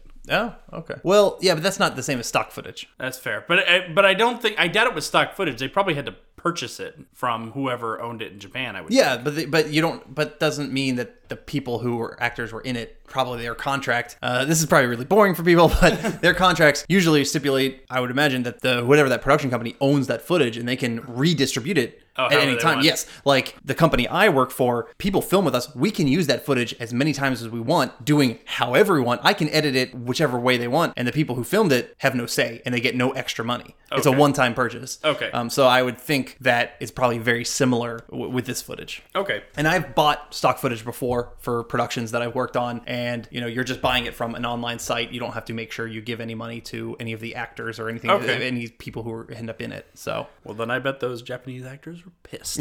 probably that was a good, interesting little business tangent. That's all right. I, I think I was interested to know, so I'm sure Okay. there's some people who would be interested to know. But uh, the show itself is incredibly redundant. Yeah. you the, the it's pretty much almost the exact same setup every time. Where Rita Repulsa sends in a monster, they fight the monster normal size, and they either lose or it's or it's losing, and Rita wants it to grow, and she throws down her staff and makes it grow, and then it grows, and then the Power Rangers get their Zords and they fight them individually. They lose, then they turn into the Megazord, and then they fight it, then they win. Sometimes Tommy adds in, and they get and turn into the Ultra Mega Super Ultra Duper Zord or whatever. They they kind of get crazier stuff with Right. that. Even in season two, I realized that you get ri- more ridiculous with their stuff. Right. In that before they just had like their say Jason had his T Rex Zord, and he just would call on you know. Dinosaur power! Then in like season two, it's like Tyrannosaurus like you, you're adding in these adjectives and all this stuff. It gets crazy, but everything was repetitive. Like even every time that they had to become Power Rangers, they used the exact same little sequence where Right. each person would like put their hands together and get their little morphing thing in with these kind of cheesy graphics behind them, right? And say that. It's morphin' time! Dragon Sword! Mastodon! Pterodactyl! Triceratops!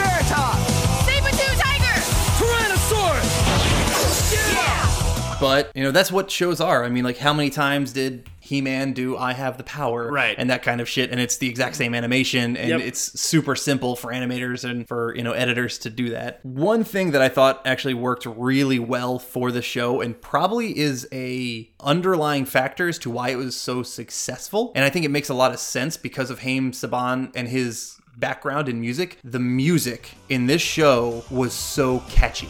Yeah. The theme song. Yeah. Oh, fuck that theme song.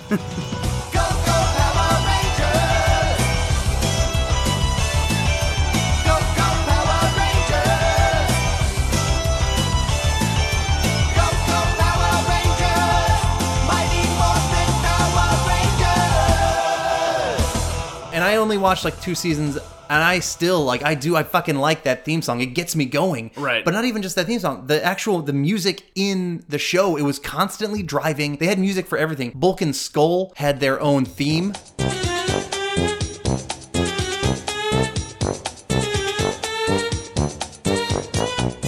There was music all over the place and i really i feel like it helped the pacing of the show and that's probably why i ended up watching like five episodes. I wasn't really all that bored. It wasn't a good show by any means. Right. Like i it's very similar to mortal kombat i think it fits really well with mortal kombat because the production value is fucking low Right. but I was okay with it. I was surprisingly like, yeah, and just kind of kept it on, and I didn't hate it. And I and I think the music was a good factor for that. Mhm. And so yeah, that's I mean, kind of diving into the, the my final thoughts. As bad as the show is, and it doesn't hold up when it comes to overall quality, but for just kind of like you know, if you had that nostalgic kick. It kind of worked, you know. It, it was it was kind of just like this is a stupid show I would watch with friends, and, and same kind of thing, and be like, I'd be okay with that. You know, it's it's really funny that you say that because I had almost the exact same reaction. Where I, and I'm coming from a place where I didn't really watch it at all when Uh-huh. I was a kid. I think I watched it a, a couple times and was like, you know what, this just show isn't really for me. And going back, I found myself like just letting letting it run. Yeah. And The part that I did kind of enjoy is they were smart in using some of the found footage with the Power Rangers because the Mhm. fight scenes looked halfway decent. Yeah. Because they were just using the original Japanese fight scenes. And then they would just add them in whenever they had to. I found myself rolling my eyes. but not really hating Yeah. the show. Yeah, that's a good way to put it. I was watching it uh, the other day when my kids were around, and I found my daughter like entranced Mhm. In the show, and I'm not really sure. I couldn't pinpoint what it was she was entranced with. Yeah, there was there was something. Maybe there's I don't know. Maybe there's some sort of hypnotic message in the Yeah, show. yeah, exactly. I don't know what, but like I kind of was like, eh, I probably never watch this again, but I don't hate it. Yeah, which is surprising because you, yeah, you this was not your show growing No, up. And it was, I mean, it is total cheese. Total, especially in the beginning parts when they're like, it is very sort of saved. It is more saved by the bell Yeah. than saved by the bell. Yeah, they're trying hard. Yes, they were trying way too hard. So I, you know what? I didn't, I didn't hate it. Yeah, I didn't hate it. This is probably one of the biggest shocks that I had because similar enough to Mortal Kombat, I was super expecting to scoff and laugh and roll my eyes, and I did kind of all of that. But yeah, I didn't hate it But at the you same didn't time. turn it off I- the end. exactly, I kept it going, and I was like, ah, cool. Uh, so yeah, surprise of the century, Power Rangers, way to go! And Amy Jo Johnson, if you're listening, please call me. Please God, call me. I love you.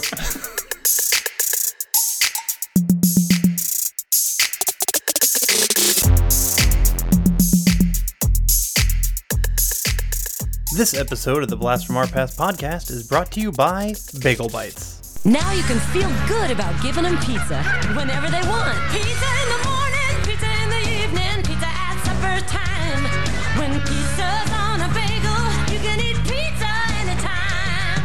Pizza Bagel Bites. Bite-sized pizzas on wholesome little bagels. Hey, pizza at noontime, pizza at the school time, pizza by the two so fine. When pizza's on a bagel, you can eat pizza anytime. Pizza Bagel Bites. Pizza whenever you want it.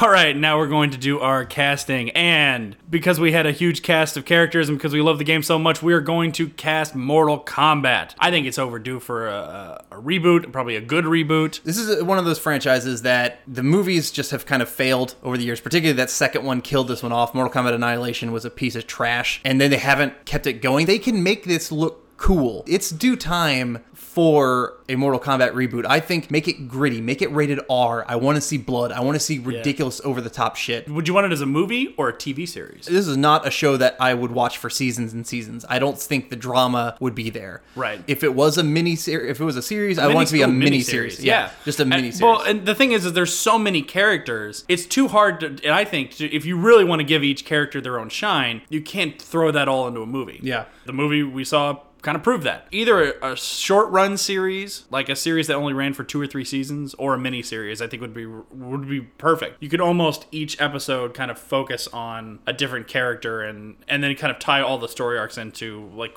uh, some final combat you Yeah. know, thing at the end. Yeah. Um, so we have actually very large cast of characters this time. Yes, John did not hold back on the casting. I'm gonna throw. I was putting, hoping like maybe five, six people, and John's like, "Fuck it, we're doing 10. So whatever. So we're doing we're doing pretty much all of them who were in the movie. All right, we're gonna do Liu Kang, Raiden, Sonya Blade, Johnny Cage, Kitana, Scorpion, Sub Zero, Shang Tsung, Kano, and Goro. To me, there's not like any one that's better than the other because even though in the story, kind of Liu Kang is the head of the story, I just see them all equal because I still see them more as the game version than I do like yeah, the. I'd say let's maybe end with like Shang Tsung. He's probably like the he's the big This baddie. is the baddie. Yeah. Okay. All right. Well, then actually, let's start with his lieutenant. Let's start with Goro. Probably do a little bit better on the CG. Yes. I, however, would want a little bit of realism. I don't want. I wouldn't want it to be too CG. So it wants to be like mocap at least. Maybe a little mocap, maybe a little robotics because they can do a little bit better now. Mm-hmm. His proportion in the movie looked way off. Yeah, his torso was Yeah. monstrous. Yeah, because in the game it just looks like he has two arms, like one like almost immediately below the other one. But in that one, he looked like they literally had two torsos right on top of each other and way too much space. So I wanted to go with someone who could be intimidating, not someone who's really known for mocap, but I think could work really well with this role. I for Goro, I chose Dave Bautista. Oh, that's a good choice. And he's got a good voice. Yeah. He could he could he could do the voice well too. And he could like do like the fighting mocap. Right. I like that choice. Wow. That's a good call. I like that one a lot actually. So who is your new pick? My new pick because I I didn't think about the the mocap actor at all. I just went with voice. And that was my initial thought before I Yeah. changed it to, to Bautista. That's yeah, that's good. I yeah, I only thought about voice, and I chose Kevin Michael Richardson, who is a fantastic voice actor who has done so many things that I couldn't even know everything he did. Apparently, he did the voice of Goro, and so I had to cut him out right in the middle. Because I mean, he's fan. you- You've heard his voice. He's done so many things from like the Family Guy and the Cleveland Show to almost every video game that has like a deep voice baddie character. I think he's done like Apocalypse on some shows or video games from from Marvel. He's definitely done Darkseid on animated DC shows before. As surely as Superman will fall, Lex Luthor's activities must be closely monitored. Do I make myself clear, Kanto? His voice is perfect for Goro, and that's funny that I even said, "Wow, I really li- I like this voice, but I want to you know have it something similar." Anyway, I went with another deep voice actor who acted side by side with Dave Bautista. I went with Vin Diesel as Okay. my Goro. He actually probably would be okay to do some of the mocap, Mocap. and you know probably some of the fighting stuff because he's an action guy, even though he's a little older now. Yeah, Vin Diesel was my choice for Goro. That's not bad. Uh, I think I like Dave Bautista better, but but Vin Diesel he does good low low deep voice stuff. yeah, he, and- I mean, he could do the voice justice. All right. Kano, who was Japanese in the video game, and then they made him Australian in the movie, even though the actor who played him was English, not Oh. Yeah. Australian. I didn't know that he was. I didn't realize that he, He was Japanese American.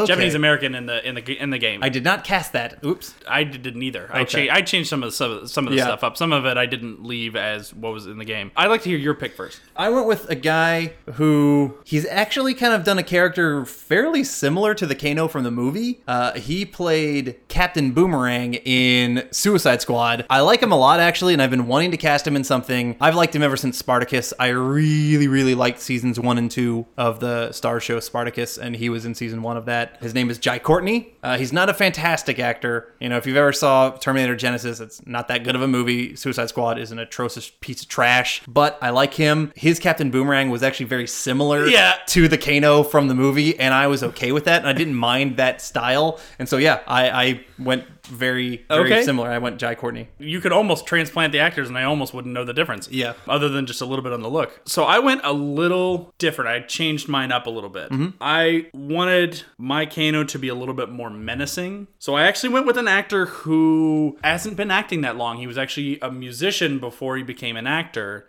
He's got a great look. Uh, he plays the bad guy Tobias Whale on the show Black Lightning. His name is Marvin Jones III. Also goes by Krondon. That was his uh, stage name. But he's great on Black Lightning. He has this big menacing look, and he's got he's got a unique features. Uh, he's an African American guy with albinoism, Mhm. but like he just he looks mean. He And I- and I think you put that cybernetic eye on him, and he will look like a bad. And they could train him to fight and do some stuff like that. But I think he would really, Yeah. really work as a Kano. Yeah, he looks intimidating. He he looks like he's actually got some muscle into him too. Oh yeah, he's Um, built. Yeah, He's built. I like the look of that choice, and uh, yeah, kind of going off onto your own kind of style. I think yeah, that's a good choice. I, I haven't seen Black Lightning, so I can't speak to his acting, but he, boy's got the look. Yeah. So he's got a cool look that would fit really well uh, with Kano. Yeah. All right. Now we're going to uh, move into the realm of the characters Adam didn't want to cast. There, because there's no need to cast them, in my opinion, because their faces are completely covered with ninja masks, and so all you need is good fighters, and then you can pick any voice actor because you don't need these people to be good actors. but I said, fuck you. We're going to do it anyway. Yes. So uh, we'll start with Sub Zero. I went with an actor who's not really actually known too much in the US. I went with an actor named Tatsuya Fujiwara. Pro- apologize if I butchered his name. He might be best known to American audiences for being in the movie Battle Royale, which was apparently kind of the inspiration for the Hunger Games. Yeah, very, very good movie. If you haven't seen it, really strong film. And it's done a lot of, of kind of period and martial arts pieces in, in Japan. He's got a good look to him, and I think he'd probably work well. Okay. I didn't think much because I didn't I don't I think these characters need a casting to to spend my time on. So I thought who's played like a ninja before? And so I went with a Korean actor, a lot of Korean action films, but he was Storm Shadow in GI Joe Retribution and his name is Byung-hun Lee. Mm-hmm. And so he's done the ninja before, so I'm having him be a ninja again. Okay. All right. That's an interesting call. Uh, let's move on to Scorpion. The coolest character in all Yeah. of Mortal Kombat. So I'm gonna jump in with this one. Okay. I went a little differently with this one. So I kind of actually looked for someone who I didn't care whether or not they spoke. Because to me, Scorpion can not speak. I actually Yeah. wouldn't mind if Sub Zero like had a little bit of context to him. Mm. But because when Scorpion pulls off his mask, it's just a skull underneath. So I went with a guy who's not an actor. His name is, and I'm gonna butcher this name, Demetrius Chrysonides. He is Greek, and he is one of the premier parkour freestyle artists putting videos out there. Okay. He's amazing. Does He's he- an amazing parkour. Does he do martial arts as well? Kind of. I assume you could maybe you could train. I don't know. Scorpion's big move is to like throw something. Yeah. I would just like to see him move a little bit. He can obviously move. He does. He does like flips and stuff like that. So I, they could train him enough to do all that stuff. But I lo- like I loved the videos I watched of him. So I was like, you know what? He'd make a cool Scorpion. Change it up a little bit. Okay, uh, we've got our parkour millennial scorpion. Fuck you, Adam. Yeah, exactly. Fucking, and I'm gonna parkour everywhere. Uh, okay, okay. Uh, I I didn't think about this one as well. If I cast Storm Shadow as my Sub Zero, I cast Snake Eyes as my Scorpion. I went Ray Park. Duh. That's an easy fucking move. Drop the mic. I fucking won that one. We're done with Scorpion and Sub Zero. Ray Park. We've cast him in multiple things though, but he's a fantastic martial artist and Yeah. stunt actor, so he would be perfect for Scorpion. Yeah, he works. And he already played a ninja, and so I know he could do it again. And Yeah. he, he've already fought against uh, Byung Hun Lee, and so do it again. Fuck it. Okay. Uh, Kitana, kind of useless in the movie. Could probably do something with her, or at least make her more of a fighter. I'd like to hear your pick first. Yeah, I went with uh, a good actress who I think is kind of even more up and coming. She's been in some stuff recently. Very much be happy to see her more. Some of the stuff that she's been in hasn't been great, but she was in Kong Skull Island. She was in Great Wall, the Matt Damon whitewash movie, and she was in the most recent Pacific Rim Uprising film. Her name is Tian Jing, and I would love to see her as my Kitana. All right, that's a good. That's a solid pick. That's a solid pick. I went with uh, an actress who actually hasn't done too much. Her first movie that really she made any waves in was Suicide Squad, and she Ah. oddly enough also played a character named Katana. Yeah. and I went with Karen Fukuhara. Oh, that's with an A. yes, Katara, Yeah. Katana with an A as opposed to Kitana with an I. No, I, I like that choice. That, that works. I thought she did, actually thought she played that character pretty well. As much as you could in As that much you could, fucking yeah. awful movie. Yes. When Cara Delevingne was doing like that fucking hula hoop dancing, you know what I'm talking about? She looked like one of those inflatable things at a car sale, you know, when she was trying to like do her sorceress dance evil thing while she's going Right. crazy. Oh, sorry. Yeah. Fucking Oscar winning Suicide Squad. Oscar winning. God damn it. I, oh, okay. All right. I don't want to think about that shit Moving anymore. Moving on, moving on. Okay, Johnny Cage, our Hollywood bad boy. Again, I want to hear your pick first on this. Okay. I didn't need like a, a fantastic actor because Johnny Cage is kind of cheesy. Um, he's someone who, you know, even though he is an actor, this role would be. I, I thought that honestly, the guy who who did it in the '95 movie did pretty good job. Um, Linden Ashby. I thought he kind of worked fairly well. I I would have liked someone who has uh, even more martial arts background Uh-huh. um, and do that. So that's kind of how I went. I went with a guy Scott Adkins who is a stunt guy and he was very famously Weapon 11 slash Deadpool in the shitty movie X Men Origins. But he's done a lot of stuff. Yeah, he was Ryan Reynolds' body double. Yeah, he knows action. He knows martial arts, and he's got the look. If you and he's done like a lot of his acting on his own, not just stunts recently. Mm-hmm. And I think he has got a good Hollywood look to him. He's a he's kind of a pretty boy. I mean, if you're gonna be a stand-in for Ryan Reynolds, you got to be a Right. pretty boy. And I almost I even have Ryan Reynolds on on my list as a mm-hmm. potential, but Scott Adkins is my choice. It's funny that you say that because if you're going to be a stand-in for Ryan Reynolds, why not just go with Ryan Reynolds, which is what I did. He is a Hollywood pretty boy. He can do the action. It would probably shift the movie uh, or the series. Well, it depends on how you do it. Yeah. He would probably be the top billed It's, guy. yeah, it's hard not to have him be the lead. Top billed guy, but I think you know it would work. Johnny Cage has some humor in him, just in the concept of it himself. Yeah. And I I like your pick, but I think Ryan Reynolds is the superior pick. I even Ryan Reynolds is one Yeah. of the other ones that I wrote down, and he is a good choice. He would he'd be a much bigger bigger name for it. So. Yeah. All right, moving along. Sonya Blade. Yes. Sonya Blade. I had immediately one person in mind, and then I didn't want to pick her because I had already used her before. Hmm. But no matter who I went to, I came back to her. I tried to find people who I knew could do fighting Mm-hmm. scenes and stuff like that. Also, like someone who I believe was a cop. I, I don't know, I had a hard time a little bit with the way Bridget Nielsen. I mean, I guess she had an okay look, but I don't know. I just I, I didn't mind. I think she looked very similar to the, at least Um, the the the, uh, the video game character. Yeah, my I wanted somebody who also looked a little badass. Um, I at first I actually kind of leaned toward. Well, I first picked this person, then I went and tried to find someone else. I almost picked Natalie Dormer because she had kind of a Mm. neat She's so badass. look- tiny. I know she's so tiny. That's why I ultimately didn't go with her. But she had kind of like a neat badass look in the Hunger Games movies, even though she wasn't really a fighter in that movie Yeah. either. But I ended up going with a fighter. She's my go-to girl. I went with Ronda Rousey. Yeah, that is a really good call, and that was who I was immediately going to choose. I we almost had the same person there Yeah. until I decided I didn't want Ronda Rousey, which she is probably the better choice because she would add some fun fighting elements, you know, And a different style. a different style, exactly. Judo fighter. And, Yeah. and stuff. And that is probably the call that I think would be really cool. I went a slightly different route. I went with like she's not really an actress. She's really I think only got two credits, and it's um, Wonder Woman in Justice League. She played uh, one of the Amazons. Okay. I went with this person. Brooke Holiday Ence, E N C E. She's ba- she's like a CrossFit and bodybuilder. She looks intimidating as fuck, but she's very blonde and she's very attractive. She's got muscle and intimidation, and I think she probably, if she knows CrossFit and some you know other stuff like that, I think she could learn some fighting moves. She definitely looks badass. Yeah, she's very intimidating looking, and she adds a lot a lot more muscle than even the Sonya Blade in the video game. Actually, she oddly enough, she looks a little bit like Bridgette Sampras. Yeah, she's kind of got. She does have a little bit of that look. I mean, like her face and hair, it- Uh-huh. it fits very much. But then, but she's like, her body is like jacked. Yeah. yeah, You know, I mean, she definitely looked the part. I did. I definitely agree that I think Ronda Rousey would be the better Yeah. movie choice. yeah. She exactly. If we, if I was an actual Hollywood person wanting my movie to be successful, I would want to have a bigger name like Ronda Rousey. Right. But Brooke Ence's look is just right on the money for Yeah. what I want. So I, I won't fault you there. Yeah. Definitely looks good.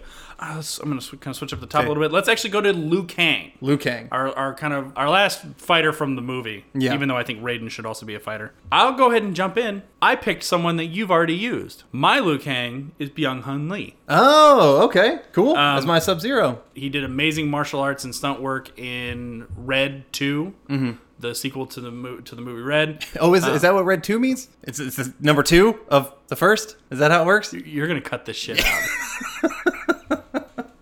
Am not. That's staying in.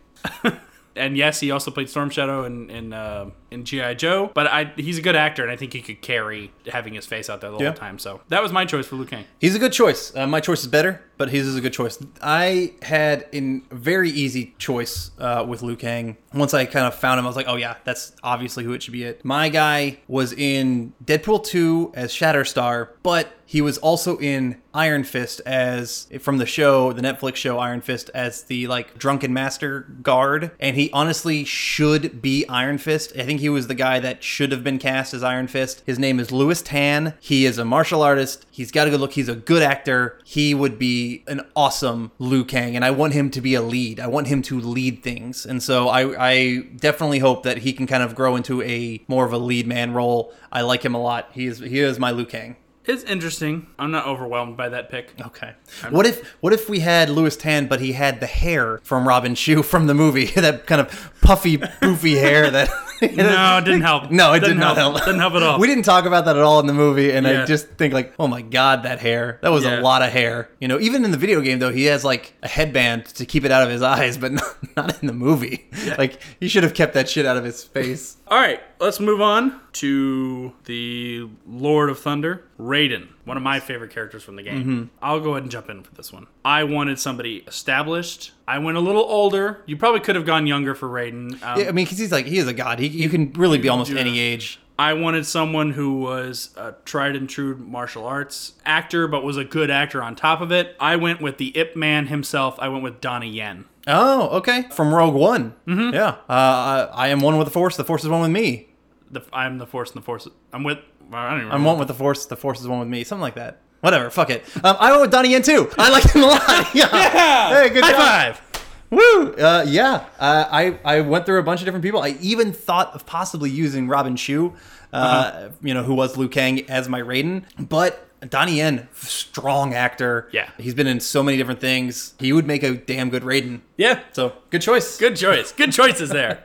All right, now our bad guy, Shang Tsung, our final battle, our boss guy. I'd like to hear your pick first. Yeah, I really, really like my pick, and I don't care who you're gonna say my pick is gonna win. I went with a Korean actor. He has been a villain before in the movie I Saw the Devil, which I didn't actually see, but I saw him in the movie Old Boy, which is an amazing film. If you if you haven't seen Old Boy, don't do not watch the Josh Brolin piece of trash remake that they that they Americanized. Watch the Korean original movie Old Boy from 2003. Fantastic film. This guy's a little bit older, but for Shang Tsung, he's a sorcerer. He doesn't have to be a badass super martial artist. This guy, hopefully, I think he could maybe maybe drop a couple pounds if he needed to, but like he could be a good sorcerer, and he is intimidating. He's a really good actor. His name is Min-sik Choi, Korean. He he was old boy in that film. I am very happy to Oh, he was him. the main bad guy in Lucy. oh, which I never saw, but yeah, yeah, yeah, yeah. Yeah, no, you know what? That's that's a that's a good pick. That's a good solid pick. You know, one thing we didn't mention when we talked about it, but the actual character of Shang Tsung was actually modeled and inspired by the character of Lo Pan That makes so much sense. from uh, Big Trouble in Little China. yeah. I did not go with the same actor. I went with a little bit better known actor and not someone who's known for playing bad guys. In fact, I don't know if he's ever really played a bad guy. But you know what? I think he would make the final battle a little bit more interesting. Um, and especially if I could see a Raiden Shang Tsung final battle, I went with Jackie Chan. Oh yeah, I tried not to get Jackie Chan. Yeah, it's hard for me to think of him as a villain. That's why, but that's Ugh. why I think it would be interesting. Yeah, I just don't know. I'm not gonna poo-poo on your on your I mean, choice. I, I know he's a sorcerer, but at the end of the day, it still is a martial arts yeah, game. yeah, which I think my guy could do just fine too. And I think I, I think it'd be a nice branch out for him. I don't know if he would actually ever do it. Yeah. because he seems to kind of like he's very much on his own brand. Yeah, Um, yeah, and but he, it- he doesn't even do too much like martial arts stuff anymore because he's he's getting up there. I guess he does have Rush Hour three coming up or four or whatever it is, and we'll see we'll see how much martial arts he does in that movie. Right. I think he would still make a, a solid Shang Tsung if he if he could you know find his villain All right. voice. You like yours, I like mine, but we, We- both like Donnie Yen. Yes, and we both like Byung Hun Lee, just Yeah. for different things. Yes. Cool. Then that is our casting for Mortal Kombat. Please join us next time for a very silly episode. We review a goofy movie from 1995, we review the 90s cartoon TaleSpin, and we do a fan casting of the Marvel team Great Lakes Avengers. If you have any questions or any suggestions for movies or TV shows you'd like for us to review as part of your childhood, you can reach us at blastfromourpast at gmail.com or you can find us on Facebook and Twitter at, at blastpastcast. That's at Blast Past Cast on both Facebook and Twitter. So until next time, I'm John. And I'm Adam. And thanks for joining us. See you next time.